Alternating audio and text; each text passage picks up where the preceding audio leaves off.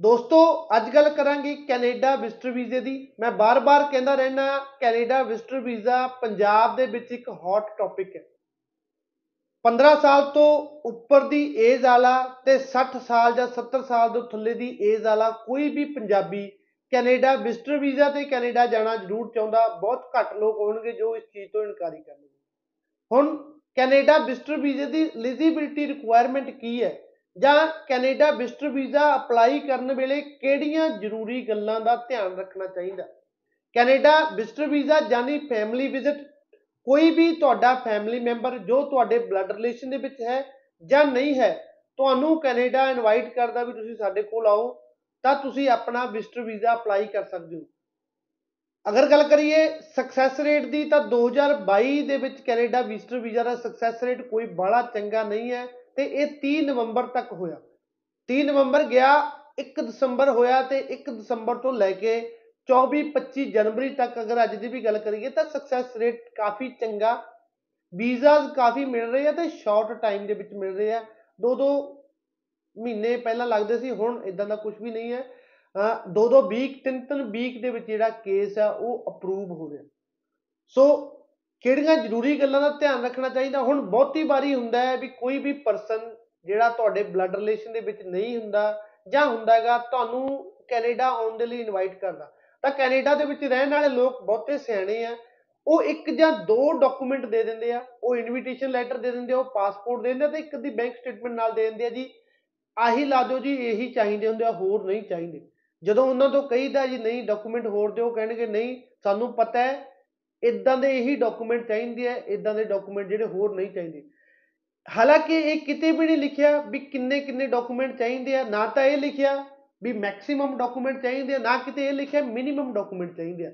ਆਪਾਂ ਇੱਕ ਪ੍ਰੈਜੈਂਟੇਸ਼ਨ ਦੇਣੀ ਹੁੰਦੀ ਤੁਹਾਡੀ ਪ੍ਰੈਜੈਂਟੇਸ਼ਨ ਨੇ ਤੁਹਾਨੂੰ ਵੀਜ਼ਾ ਦਿਵਾਉਣਾ ਹੁੰਦਾ। ਹੁਣ ਜਿੰਨੀ ਸਟਰੋਂਗ ਪ੍ਰੈਜੈਂਟੇਸ਼ਨ ਹੈ ਉਨੇ ਚਾਂਸਸ ਆਫ ਵੀਜ਼ਾ ਵੀ ਸਟਰੋਂਗ ਰਹਿੰਦੇ ਐਂਡ ਸਟਰੋਂਗ ਪ੍ਰੈਜੈਂਟੇਸ਼ਨ ਡਾਕੂਮੈਂਟੇਸ਼ਨ ਦੇ ਨਾਲ ਹੁੰਦੀ ਹੈ।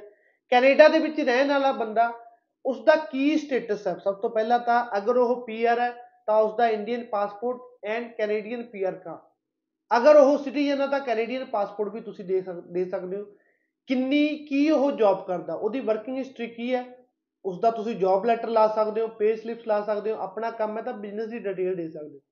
ਸਭ ਤੋਂ ਜ਼ਰੂਰੀ ਨੋਟਿਸ ਆਫ ਅਸੈਸਮੈਂਟ ਯਾਨੀ ਕਿੰਨਾ ਟੈਕਸ ਉਹ ਕੈਨੇਡੀਅਨ ਗਵਰਨਮੈਂਟ ਨੂੰ ਪੇ ਕਰ ਰਿਹਾ ਉਸ ਦੀ ਸਾਰੀ ਦੀ ਸਾਰੀ ਡਿਟੇਲ ਹੁਣ ਕਈ ਵਾਰ ਆਪਾਂ ਇਨਵੀਟੇਸ਼ਨ ਲੈਟਰ ਦੇ ਵਿੱਚ ਫਿਲ ਕਰ ਦਿੰਦੇ ਆ ਵੀ ਇਹਨਾਂ ਦੇ ਆਉਣ ਦਾ ਤੇ ਇੱਥੇ ਰਹਿਣ ਦਾ ਸਾਰਾ ਖਰਚਾ ਅਸੀਂ ਚੱਕਾਂਗੇ।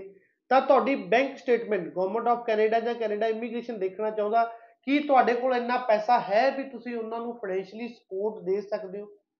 ਸੋ ਮਿਨੀਮਮ ਇਹ ਡਾਕੂਮੈਂਟ ਮੈਕਸਿਮਮ ਜਿੰਨੇ ਵੀ ਡਾਕੂਮੈਂਟ ਤੁਸੀਂ ਦੇ ਸਕਦੇ ਹੋ ਸਪੋਰਟ ਦੇ ਲਈ ਤਾਂ ਜ਼ਿਆਦਾ ਬੈਟਰ ਹੈ।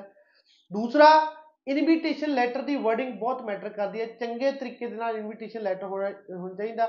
ਉਸ ਤੋਂ ਪਹਿਲਾਂ ਤੁਸੀਂ ਅਗਰ ਕਿਸੇ ਨੂੰ ਇਨਵਾਈਟ ਕੀਤਾ ਉਸ ਦੀ ਡਿਟੇਲ ਦੇ ਸਕਦੇ ਹੋ, ਕਿੰਨੇ ਟਾਈਮ ਬਾਅਦ ਉਹ ਵਾਪਸ ਗਿਆ, ਉਹ ਵੀ ਡਿਟੇਲ ਤੁਸੀਂ ਦੇ ਸਕਦੇ ਹੋ। ਜਿੰਨੀ ਚੰਗੀ ਵਰਡਿੰਗ ਇਨਵੀਟੇਸ਼ਨ ਲੈਟਰ ਦੀ ਹੋਏਗੀ ਚਾਂਸਸ ਆਫ ਵੀਜ਼ਾ ਉਨੇ ਸਟਰੋਂਗ ਹੋਣਗੇ। ਸੋ ਇਹ ਪ੍ਰੋਬਲਮ ਅਸੀਂ ਜ਼ਿਆਦਾਤਰ ਫੇਸ ਕਰਦੇ ਆ ਜੋ ਵੀ ਪਰਸਨ ਕਿਸੇ ਨੂੰ ਇਨਵੀਟੇਸ਼ਨ ਦੇ ਰਿਹਾ, ਤਾਂ ਉਹ ਲਿਮਟਿਡ ਜੇ ਡਾਕੂਮੈਂਟ ਦੇ ਕੇ ਗਿਵ ਅਪ ਕਰ ਜਾਂਦਾ, ਵੀ ਨਹੀਂ, ਅਸੀਂ ਤਾਂ ਇੰਨੇ ਡਾਕੂਮੈਂਟ ਦੇਵਾਂਗੇ। ਤੁਸੀਂ ਦੱਸੋ ਜੀ ਕਿੱਥੇ ਲਿਖਿਆ ਵੀ ਇਹ ਹੋਰ ਡਾਕੂਮੈਂਟ ਚਾਹੀਦੇ? ਲਿਖਿਆ ਕਿਤੇ ਨਹੀਂ ਹੁੰਦਾ ਬਟ ਪ੍ਰੈਜੈਂਟੇਸ਼ਨ ਜਿੰਨੀ ਸਟਰੋਂਗ ਹੋਊਗੀ ਚਾਂਸਸ ਆਫ ਵੀਜ਼ਾ ਉਨੇ ਸਟਰੋਂਗ ਹੋਣਗੇ। ਆਫੀਸਰ ਨੂੰ ਆਪਾਂ ਕੋਈ ਵੀ ਇਦਾਂ ਦੀ ਸਪੇਸ ਨਹੀਂ ਦੇਣਾ ਚਾਹੁੰਦੇ, ਜਿਹਦੇ ਵਿੱਚ ਉਹ ਸੋਚੇ ਵੀ ਆਹ ਡਾਕੂਮੈਂਟ ਨਹੀਂ ਹੈ।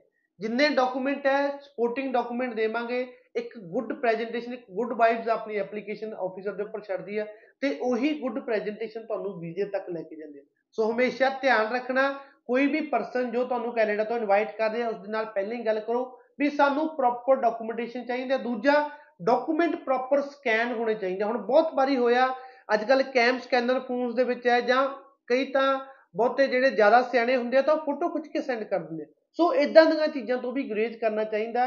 ਕਦੇ ਵੀ ਆਫੀਸ਼ੀਅਲੀ ਇੱਕ ਜਿਹੜੀ ਪ੍ਰੈਜੈਂਟੇਸ਼ਨ ਆਪਾਂ ਦਿੰਦੇ ਉਹਦੇ ਵਿੱਚ ਫੋਟੋ ਜਾਂ ਹੱਥਾਂ ਦੇ ਵਿੱਚ ਸਕੈਨ ਕੀਤੀ ਵੀ ਡਾਕੂਮੈਂਟ ਨਹੀਂ ਦੇਣੇ ਚਾਹੀਦੇ। ਪ੍ਰੋਪਰ ਜਿਹੜੇ ਸਕੈਨਰ ਪ੍ਰੋਪਰ ਸਕੈਨ ਕੀਤੇ ਡਾਕੂਮੈਂਟ ਗੁੱਡ ਪ੍ਰੈਜੈਂਟੇਸ਼ਨ ਦਿੰਦੇ ਆ, ਤਾਂ ਡਾਕੂਮੈਂਟ ਜਿਹੜੇ ਹੈਗੇ ਉਹ ਕਾਈਂਡਲੀ ਪ੍ਰੋਪਰ ਸਕੈਨ ਕਰਕੇ ਸੈਂਡ ਕਰਿਆ ਕਰੋ, ਤਾਂ ਜੋ ਜਿਸ ਪਰਸਨ ਨੂੰ ਤੁਸੀਂ ਇਨਵਾਈਟ ਕਰ ਰਹੇ ਹੋ ਐਟ ਲੀਸਟ ਉਹ ਤੁਹਾਡੇ ਕੋਲ ਪਹੁੰਚ ਸਕੇ।